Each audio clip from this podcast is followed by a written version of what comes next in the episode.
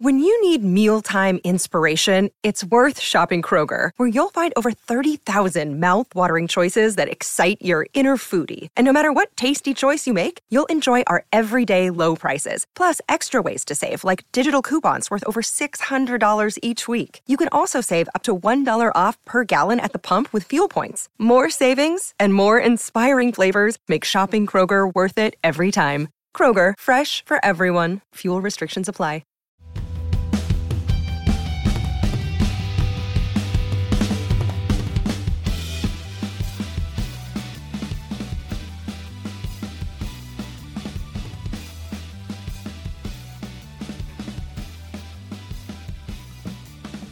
Hello and welcome to the Manchester is Red podcast brought to you by the Manchester Evening News. I'm your host, Rich Fay.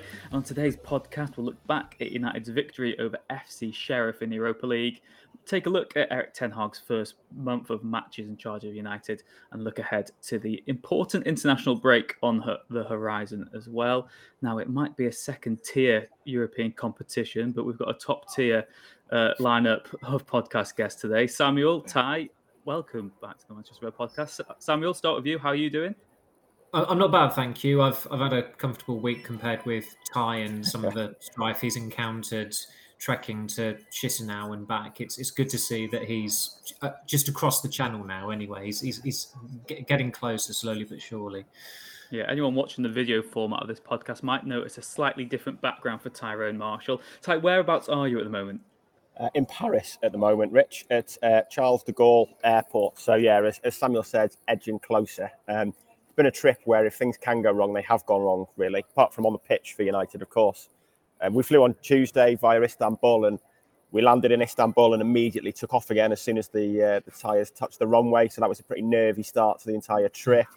Uh, had issues at the hotel, which I won't bore you all with me and another member of the pack who will who will remain nameless, mostly because it was his idea and he was convinced of the timings. Uh, took us to the sheriff press conference on Wednesday. So we took a 25 minute taxi in the middle of the afternoon to the sheriff press conference at the ground, only to be told it's taking place in Tiraspol, 80 miles away.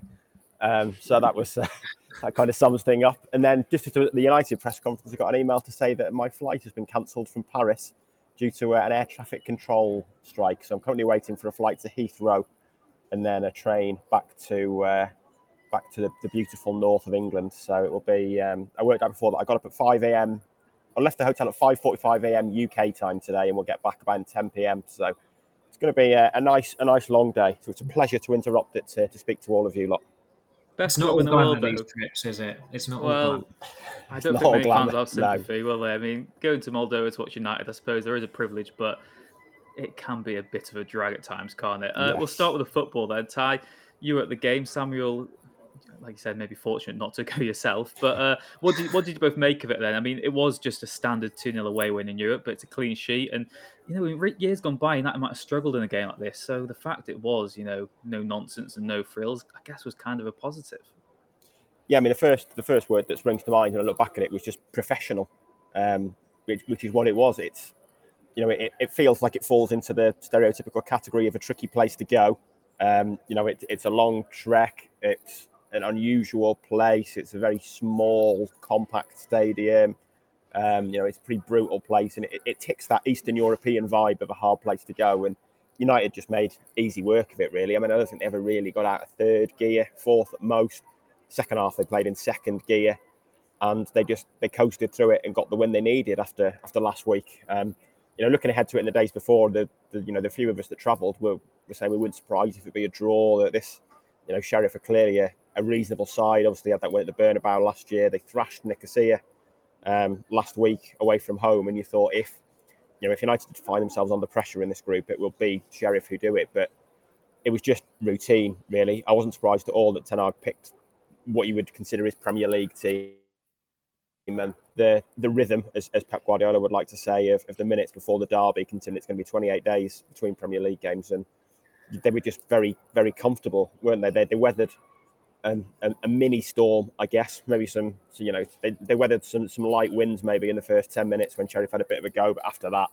They, they never looked troubled really. I think the, the nerviest moment was that Diogo Dalot back pass early on, which was which was pretty bizarre and after that, just comfortable, some some decent performances. Christian Eriksen again um, just runs every game he plays in at the moment. Sancho was very good. Two centre halves didn't have a lot to do, but they looked like Rolls Royce centre backs last night against that kind of opposition, and it was just a, a very professional job and, and a job well done.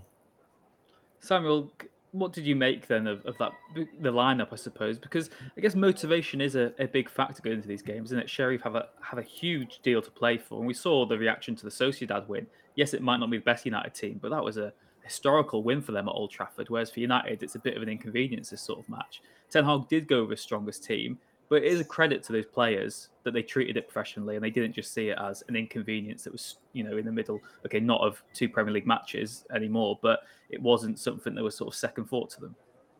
Well, th- those players really did need to play in that game because otherwise they'd have gone far too long without playing. Certainly at club level, you'd, you'd been looking at the prospect of what six or seven key players going pretty much four weeks without playing for United, mm. which I don't think Ten Hag was ever going to entertain. With no weekend game as well, it, it would have been illogical to have fielded another rotated side, if you like. Uh, the, the, the, changes he made were completely expected. I think you know the, the, the, team I went with was the team that he picked, and that's that was the strongest team available for him, going off players who who, who are available and the players who are in form Uh, as, as Ty said, I think with with Eriksen operating from that role in deep, he's he's controlling games. He's been brilliant this month. I know United have only played what four games this month, but he's he's probably been the best player in in all four of them. I think it's what Leicester, Arsenal, Sociedad, and last night. He he must be man of the match for all of them. So he's got to be a shoe in for the the club's player of the month award, and I, I, think, I certainly think he's worthy of nomination for the Premier League equivalent. And I know you I think you've. I don't know if you've done the piece yet already. I've not. I've, I've been. I need to catch up. But you were saying to me earlier that they they are going to have to manage Eriksen's playing time because of how important he is to the team. It is just as well for them that Denmark's second Nations League game is next Sunday, so there's a week long gap between uh, Eriksen finishing his international duty and then United playing City. So that's a bonus for United because however you may look to tweak that midfield against City, because it is City, Eriksen has to start because he gives United a measure of control. And and that goal last night, the first goal was was brilliantly worked. I think it was something like 14 or 15 passes in the build up to a, a reasonable finish from Sancho. But that that has to be the benchmark for the way United operate and play. It was um, it, was, it was reminiscent of some of the play they, they came came up with in pre-season when they, they did really adjust and adapt to Ten Hag's methods um, quite quickly. And then, of course, they they took a, a knock back with the, the competitive game starting and those two defeats. And okay, last night it was it was FC Sheriff, it's the Moldovan champions, it's Europa League. You can't read too much into uh, a move, however impressive it was. And I'd be surprised if they managed to pull off a piece of play like that against Manchester City in two weeks' time. But that has to be the benchmark going forward, and, and the the identity that Ten Hag certainly wants them to adopt is more aligned with that goal last night rather than the three counter-attacking goals that they scored against Arsenal or the winning goal that they got against Liverpool last month.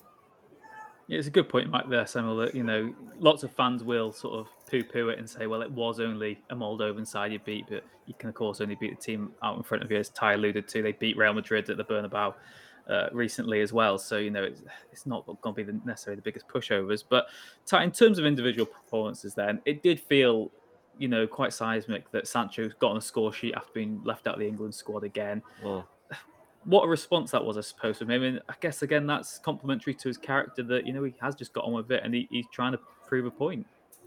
Yeah, definitely. And you, you know, you, you, talked about character there. We're, seeing a bit more of that, that character this year. Obviously, his, his celebration was was a heartwarming moment. You know, I guess you'd say a, a lovely touch. Um, we saw him sprinting off at the final whistle to get his water bottle before going and clapping the fans, and he was last off after clapping the fans. Um, he spoke to a few of us in the mix zone after Leicester and was, I think it's possibly the first time he's really spoken to, to a group of us as, as reporters. And he was engaged and he looked everyone in the eye, he shook everyone's hand, and he, he came across really well. And he, he is playing well at the moment. I mean, he's got three goals already, he managed five last season. I thought he took the goal really well. Looked United's most dangerous player. Um, I was a little bit surprised that he wasn't sort of in the frame for a, a, return to the England squad, and it was I thought it was noticeable that um, when obviously there was no England press conference when, when Southampton, when Southgate named his squad uh, yesterday on Thursday. And I think he did some stuff with the FA and mentioned Rashford, but Sancho didn't get a mention, which I don't know was just as a result of questioning or or what from the FA. But it gives you the impression that maybe the door's still open for Rashford for the World Cup and perhaps not for Sancho. But I mean, the the idea when United signed him just over a year ago now that he wouldn't be in the World Cup squad would be you know, would have been incredible. You would have thought by now he'd be one of the first names on the team sheet for England.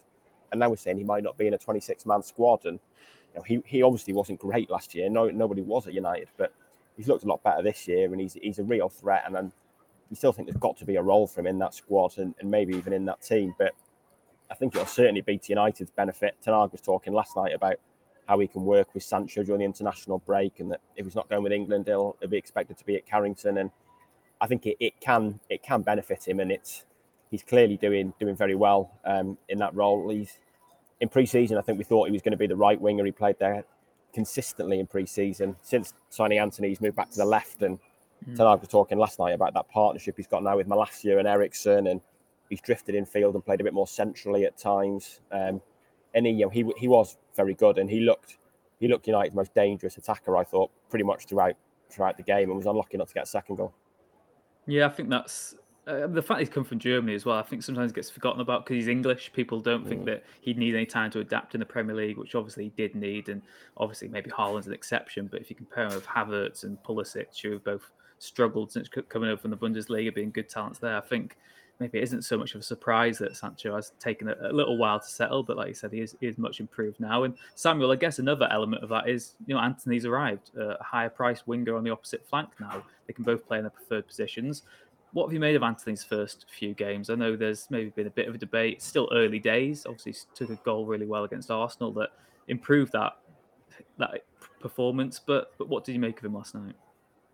He was okay. Uh, he had some reasonable moments. I thought he was quite quiet at first, but then he got, got, into the game and didn't didn't really do a great deal. To be honest, it was a, a steady performance. He he was involved in the the goal with some decent movement and you know I, don't think there's any real uh, issue in terms of his play and his link up with with the other players so far. I think he, when we spoke to Dalot after the the Arsenal game, he he, he said that it does help that they both speak Portuguese. There are differences between you know Portugal's Portuguese and Brazil's Portuguese, but not exactly um, ma- massive issues there for them in terms of the communication.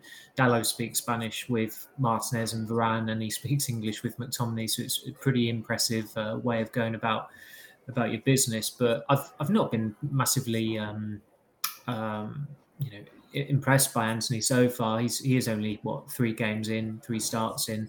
He took his goal well against Arsenal, and I think although his punditry was um, far, far too partisan and a bit one-eyed, what Roy Keane said about when you score on your debut, everything else is forgotten. Does that, that does ring true? That I don't think there's any there's going there are going to be many people who, who quibble with that, but you know he's he's a work in progress, and it, there's a big test coming up for him against against City next month.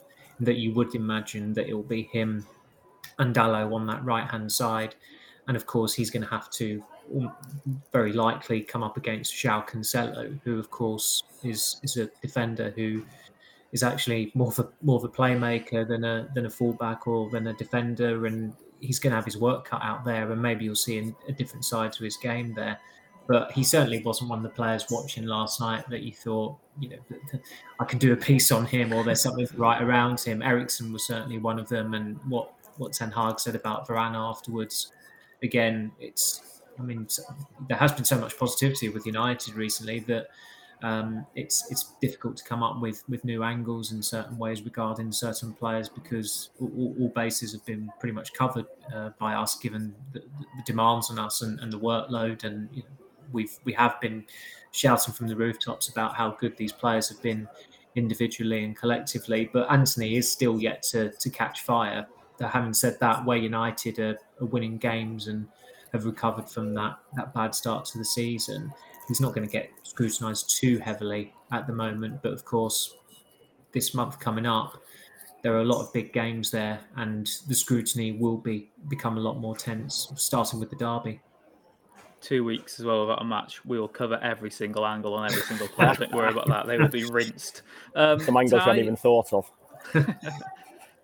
angles aren't even there sometimes. Um, Ty, in terms of the lineup as well, though, uh, like Sam was saying, it was the, the lineup we sort of expected. But mm. again, McTominay starting at the base of midfield, and it is interesting with that City game coming up now because Ten Hag's going to have two weeks to think about his lineup for that game. You might want to put a, a wild card selection in there anyway because you know being so obvious with your lineup is, means it's maybe a bit easier to plan against as well. But McTominay has responded to his challenge well, and we've said in the past that maybe until he does something wrong, there's not really going to be too much excuse to mm. drop him. What do you make of that dynamic? And it does seem like it's McTominay or Casemiro for that holding role. And even though the consensus is Casemiro will, will eventually solidify it, right now he hasn't. No, absolutely. I think it is. It is one from two, and I would be. I would be amazed if McTominay doesn't start at the Etihad with with Casemiro on the bench. To be honest, um, I think you know Casemiro is a bit unfortunate that these two Premier League games have been postponed. Um, mm. I don't think he'd necessarily have started either, but he've got more minutes off the bench in them. And Ten Hag has spoken about him needing a period of, of adaptation. And I don't think any of us were particularly impressed by him in that Real Sociedad game last week. Um, he still doesn't look particularly sharp, doesn't look up to pace really. And it is a big change coming into the, the Premier League. That felt again like a, a pre-planned substitution last night. I think we saw two pre-planned ones in Europa League last week. That again felt last night felt pre-planned. I don't think beyond match minutes, I don't think Casemiro really got anything out of that. I mean, that second half and, and what you're going to get at City, you know, the, the only similarity is that there was a ball on the pitch. Beyond that, you know, it's it's going to be a completely different game. Um, and I just I don't think he looks in a position at the moment where you could throw him into a derby to start at the Etihad and think, you know, he can be the the Casemiro we've all seen at Real Madrid. I just don't I don't think he's there at the moment. And as as bizarre as it sounds to say, um, I would be picking McTominay over Casemiro, and I thought he was. You know, it, it's not a game where a defensive midfielder is really going to shine. Um, but I thought McTominay was was pretty good last night at the base of that midfield. He moved the ball pretty well. Um, you know, he he pushed up and, and helped sort of the midfield and the forwards push up, and did feel like he, he he pretty much had control of control of that game from sort of the tenth, tenth, twelfth minute in onwards, really, and you know, in his 45 minutes, I think he was he was pretty good, and I was I would have him down to start the derby ahead of Casemiro, which I don't think is something we thought we'd be saying when, when Casemiro signed what nearly four weeks ago now. Samuel, without a match this weekend, then the, the international break effectively starts early for United's men's men's team. Means we can sort of reflect on the first chunk of games as well, because you know it basically has been a month full of matches now under Ten Hag. We've had eight in seven weeks. What have you made of United? Obviously, there was the slow start, but they've found their rhythm. They've sort of established their, their most effective 11, as it were. What have you made of them under Ten Hag? And do you think now that they are a team that can properly challenge for the top four, have you had any sort of different thinking about what we can expect from that this season?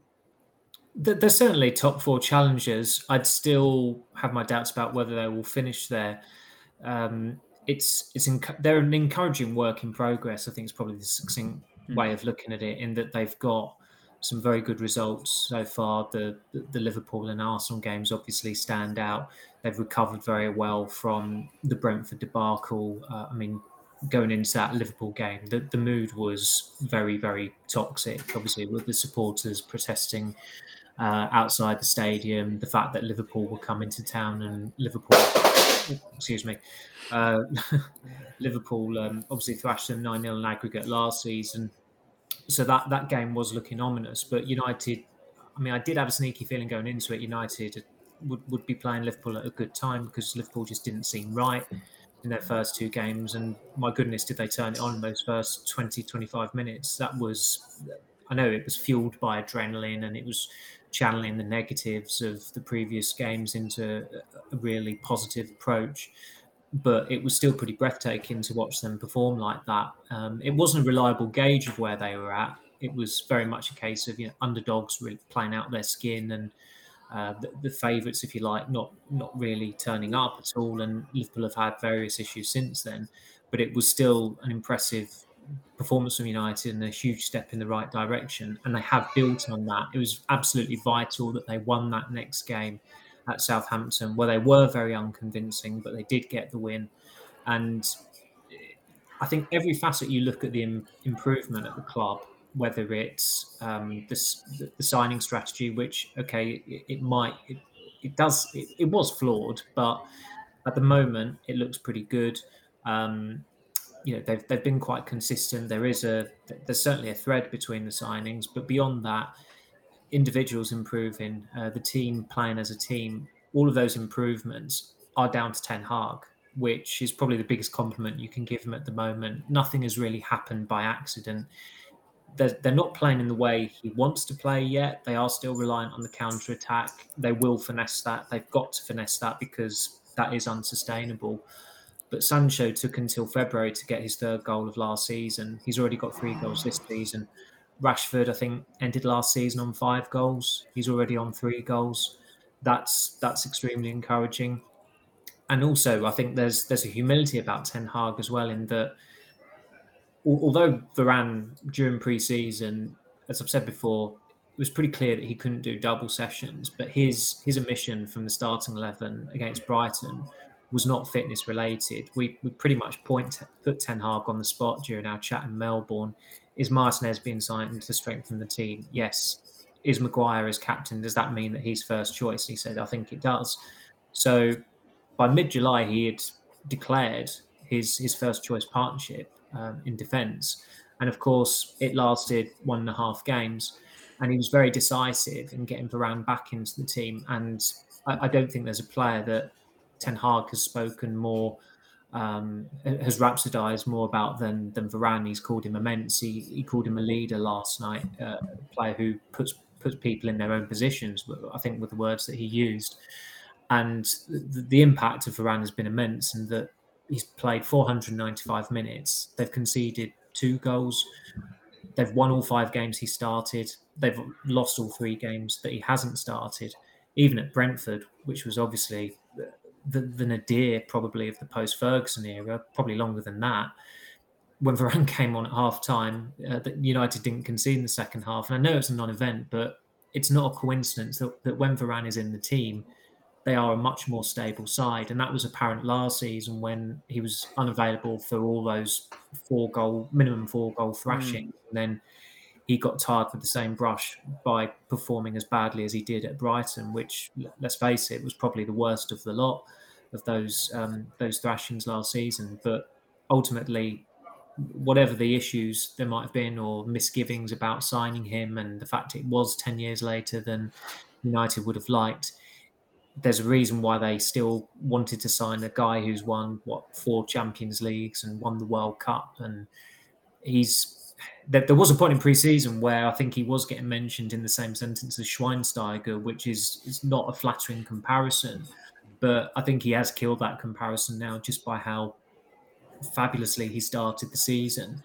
And his is the injury United fans would dread more than any other over the next couple of weeks. I think that, you know, if Ronaldo got injured, I don't think that would be the end of the world for United, whereas last season it probably would have been. But when Varane got injured last season, that that had dire consequences. And I think it was in the Nations League final as well uh, against Spain that he got injured, and then he was missing for those October uh, batterings by Leicester and Liverpool, and that started the the beginning of the end for Solskjaer. So his, importance cannot be underestimated at the moment. And Martinez has improved next to him. Malacia has, has had a very very good start. Dalot's been excellent so far this season. McTominay has got better and better as well. Thought he was terrific against Arsenal. And although I'd still say the forwards are not quite firing on all cylinders, they are having match winning moments. They are making huge contributions. And I, I, know he's not scored too many goals so far, but Fernandes, I thought against Arsenal, that was probably his best best performance of the year so far. So the, the, landscape at the moment and the state of play at the moment is is very very positive. But this period coming up is going to be a hell of a test for United. It's something like 13 games in in 42 days before the World Cup uh, comes along to to halt the Premier League season. So that's that's going to be a fascinating period to see how they fare, particularly given that some of the games there, City away, Tottenham at home, Chelsea away even West Ham at home, given that they only finished behind United last season. It's, it's going to be a good test of where United are at uh, come come mid November. Ty, as we sort of mentioned as well, the first eight games have been built upon this, or maybe the, first, the last six rather, have been built upon this this pretty established lineup, then haven't they? And we, we know what to expect from United. But Samuel's touched on a great point there that after the international break, that's when we're going to see United squad depth properly, isn't it? That's when some of these players who haven't had a real look in at the moment will get their chance. Are there any players, maybe over the Casemiro on the periphery, that you think we will get to see over the next month or so, and, and will sort of remind Ten Hag of their talents? Um, I, I, guess we'll see more changes again in the Europa League. Um, you know, I, I, think, like as we said, that team last night was conditioned by those postponements. Otherwise, I think, you know, look, looking ahead to the game in Cyprus, maybe I think we'll probably see the likes of Lindelof, Maguire, Shaw, um, someone else at right back, depending on Wan-Bissaka's fitness and situation. You know, you, you, can kind of see 11 changes in, in, in that sort of game now, especially now United are back on track in the group. You know, I, I guess the concern is that when he did make changes against Sociedad, it, it was a it was easily the worst performance I would say of those of those six since Brentford. It was it was pretty flat. Um, it, you know, it does look a decent squad. Certainly in attacking areas now, if you've got everyone fit, then you've got two players for every position and I think you'd be you'd be pretty happy with it, really. Um, you know, if you're looking at Rashford, Sancho, and Antony, and Elanga as four wingers, Martial Ronaldo as two strikers, you know, you, you could swap those out for Europa League games that, that remain and be, be pretty comfortable with that. Um, you know, that, that obviously depends on Martial and Rashford's injuries. It's going to be interesting to see how that situation develops up front. Um, obviously, we've not touched on Ronaldo. He got the goal last night. It, it was a, a, better performance from him. He still didn't look like the old Ronaldo. Ten Hag is still talking about how he's behind in fitness and, and needs more fitness. And you hope that comes because there were signs again last night that just that that sort of like half a yard looks to to be leaving him. But it might be fitness related.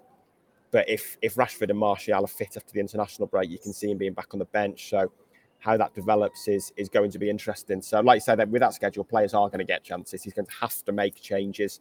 Going to have to make changes in midfield. Like we barely seen anything of Fred um, recently. I think Fred Fred looks an obvious replacement for for Eriksen.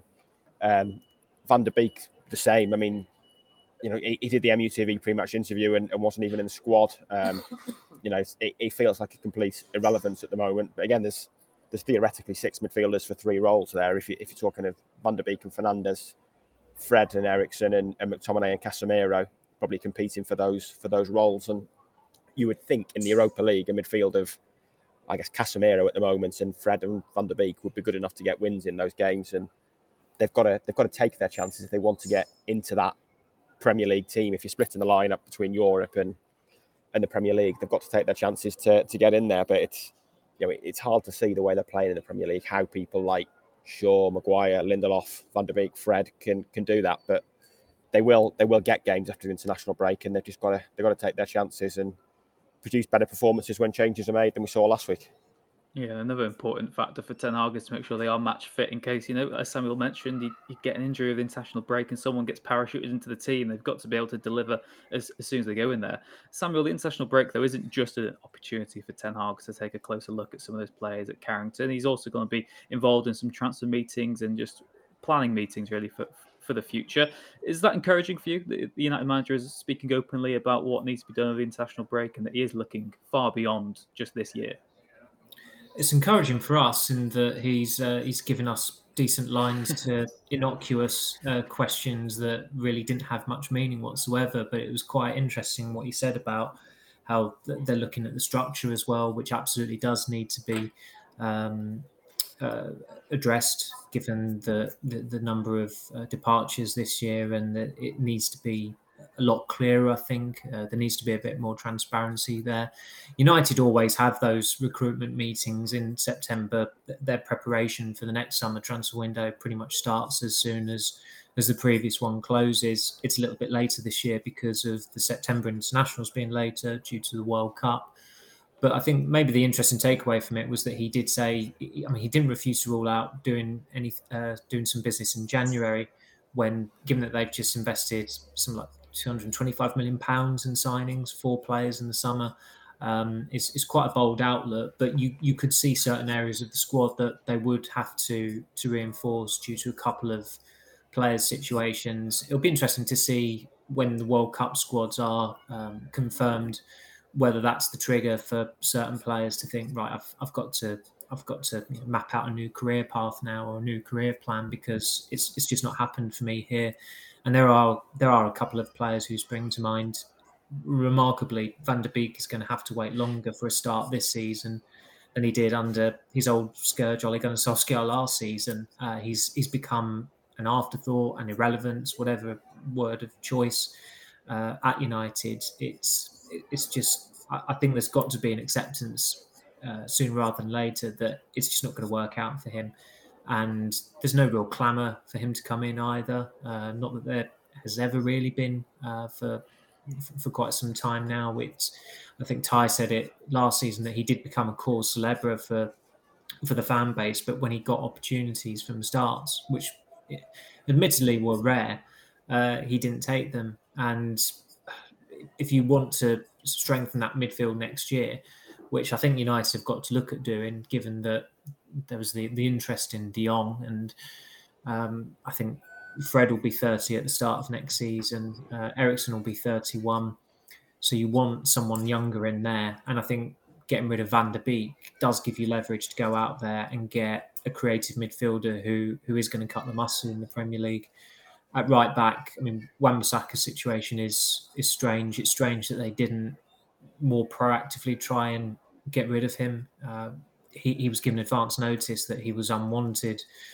Uh, I mean, the, the, the, notice was so advanced that last season hadn't even ended when it was known that United w- were prepared to get rid of him. And it's just strange things like he was in the he was listed on the substitutes bench against Real Sociedad, and then we see him nearer to us because he was get he was taking his seat in the director's box, right next to us in the press box.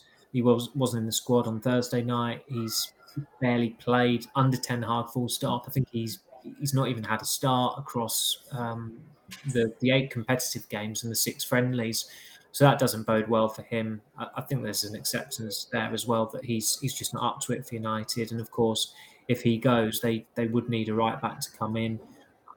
as as ideal as it sounds, Ethan Laird where he's doing well well on loan at QPR, I don't think you'd want to necessarily recall him mid-season, um, but maybe that's an option for United to to look at rather than recruiting someone new altogether. But the, the main issues next next year possibly could be in goal and, and up front. Uh, in the United have to be open minded to signing a new long term goalkeeper, given that situation there and how things can change quite quickly and how De Gea can't necessarily be guaranteed of being the number one next season and his contract situation. And of course, Ronaldo, in all probability, is going to leave at the end of this season unless there's a compelling pitch from United for him to stay. And he wants to stay as well. Again, a lot can happen over the next eight months there.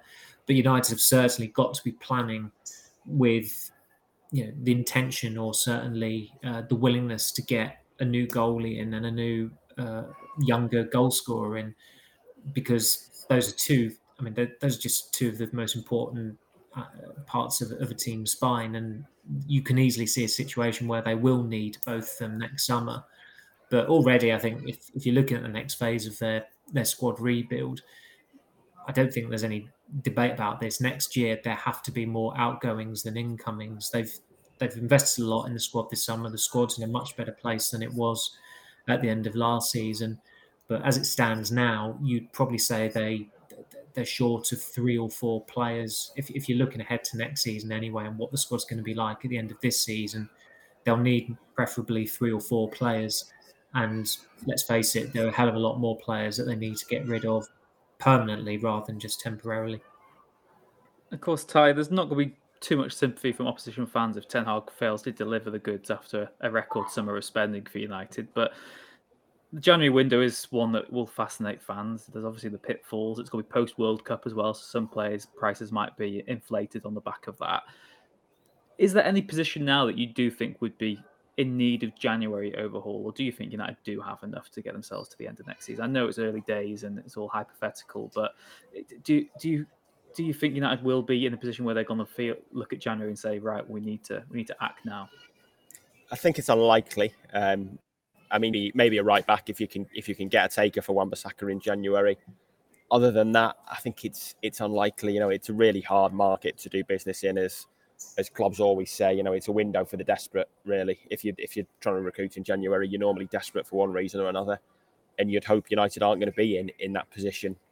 Like we said there, they, they seem to have cover for every position at the moment. You could get better cover at right back, and, and clearly Wan-Bissaka's future lies elsewhere. So if you could get that sorted in January. You could, you know, you, you could um, you could see an argument for, for looking for a right back there. But in terms of the other areas that we mentioned, an upgrade in quality in midfield, a centre forward, finding those players in January is almost impossible because you're buying players. You'd be looking at players coming from elite clubs. They're probably still in Europe, so I think it's always very difficult. The like the World Cup is is probably going to be interesting. Whether whether teams feel they might need to strengthen if players have had a long World Cup, or if anyone's picked up an injury at the World Cup, or like you say if someone's stock is particularly high from a a lower club who's had a good tournament or something like that, that that could impact the January window, I guess. Um, but I think it's you know it's difficult to see United spending too much there, and I think the only one to top my head would be a right back to, to compete with Dalot. I think the other areas such as goalkeeper, midfield, forward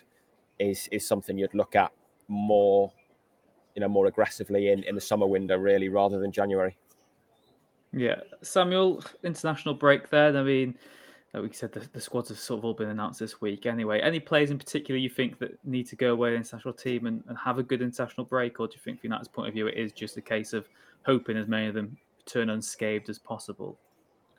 I think most of them are in a pretty are in pretty good nick at the moment. You, you may be looking at the, the England ones mainly. It's it's Maguire and Shaw.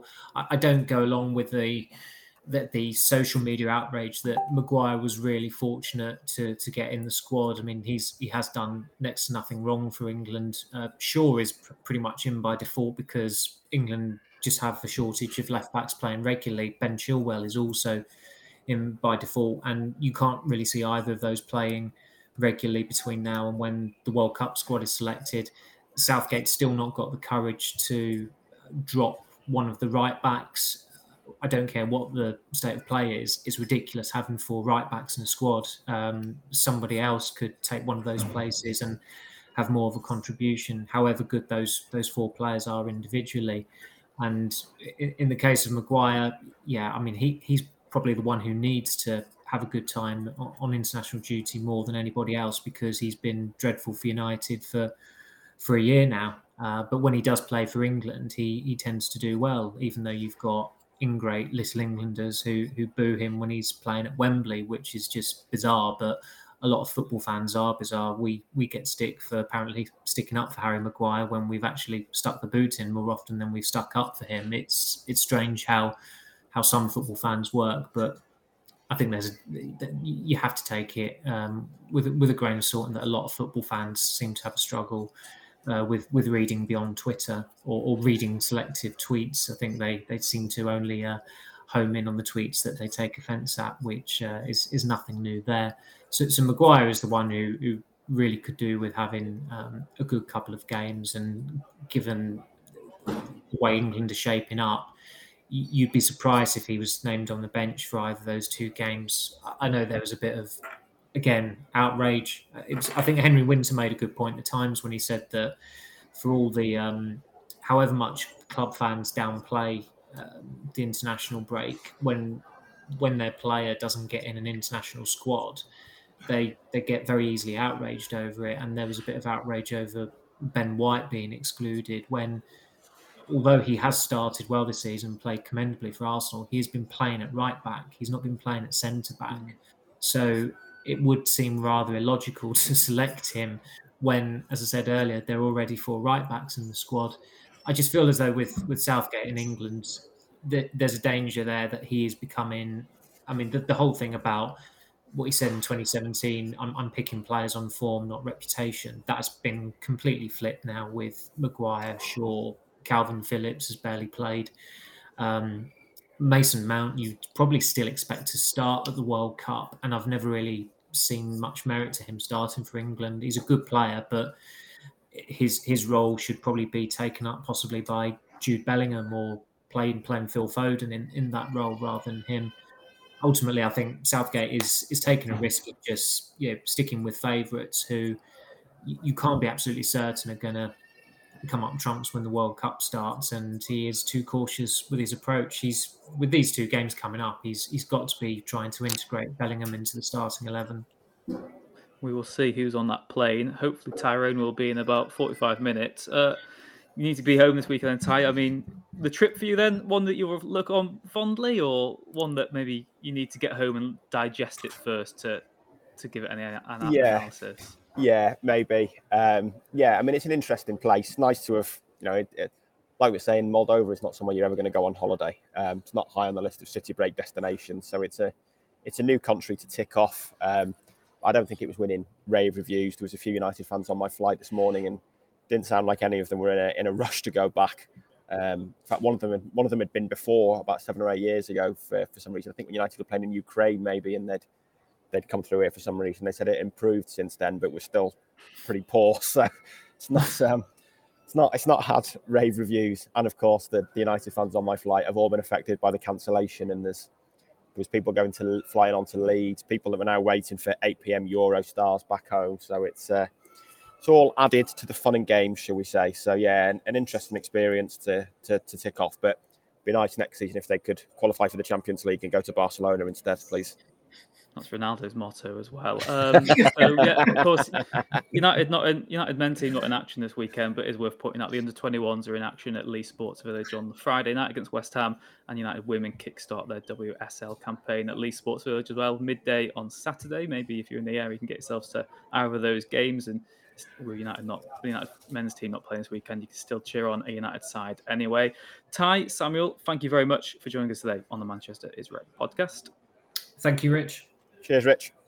And thank you very much wherever you are in the world. As always, please do leave a like and subscribe if you aren't already. And we'll see you again next time.